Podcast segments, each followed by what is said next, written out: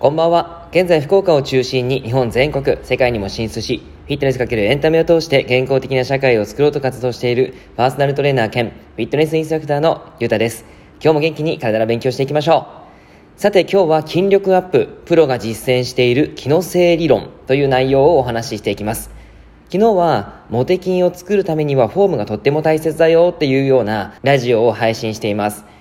ぜひよかったら聞いてください。今日の内容は筋肥大をする。筋肥大と聞くと、特に男性が非常に喜ぶ話題なのかなっていうふうに思います。女性でも今は例えばヒップを筋肥大させたいとか、バストアップさせたいとか、そういったニーズがあると思いますので、それをするための一つの方法論として今日は機能性理論という内容をお話ししていきます。この名前だけ聞いてみると、なんとなく感づく人がいるんじゃないでしょうか。早速内容に入っていきましょ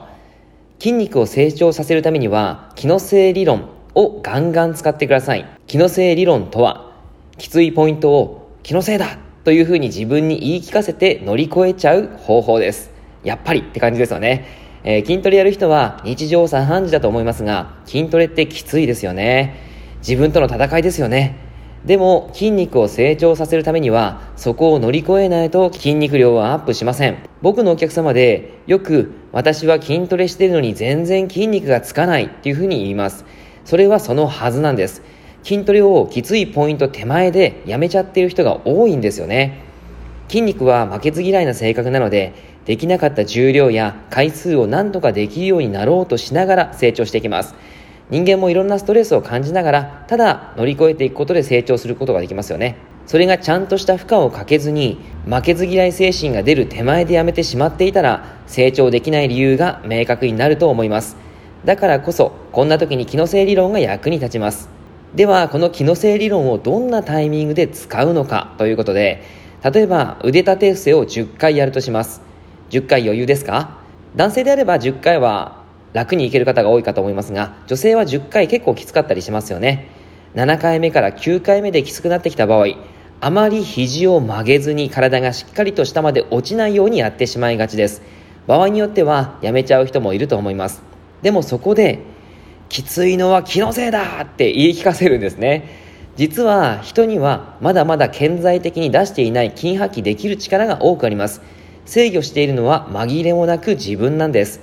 自分がもう、もういいかなって思って途中でやめやめちゃってるんですね。これが心理的な抑制が働いている状態なんですね。先ほどもお話ししたように、これでは筋肉の成長も減速してしまいます。なので、きつくなってきた時、もうダメって思った時にそろそろ動作をやめようかなっていうふうに思った時もそう思った時に僕に応援されていると思ってこれは気のせいだって思って乗り越えちゃってください。あとはその心理的抑制を外すテクニックとしてはやる前に声を一瞬にして出すということがとても重要です。例えばトレーニングしている人とかでよく「はっはっ」とかですねそのセットに入る前に気合を入れる人がいます。なんかの競技をやっている人たちでも自分の顔を叩いたり足を叩いたり声を思い切り出してからスタートするという人もいたりします。それはなぜやるかというとそういった心理的欲求を声を思い切り出すことによって自律神経の交感神経を超優位にさせてその競技に向かっているわけです。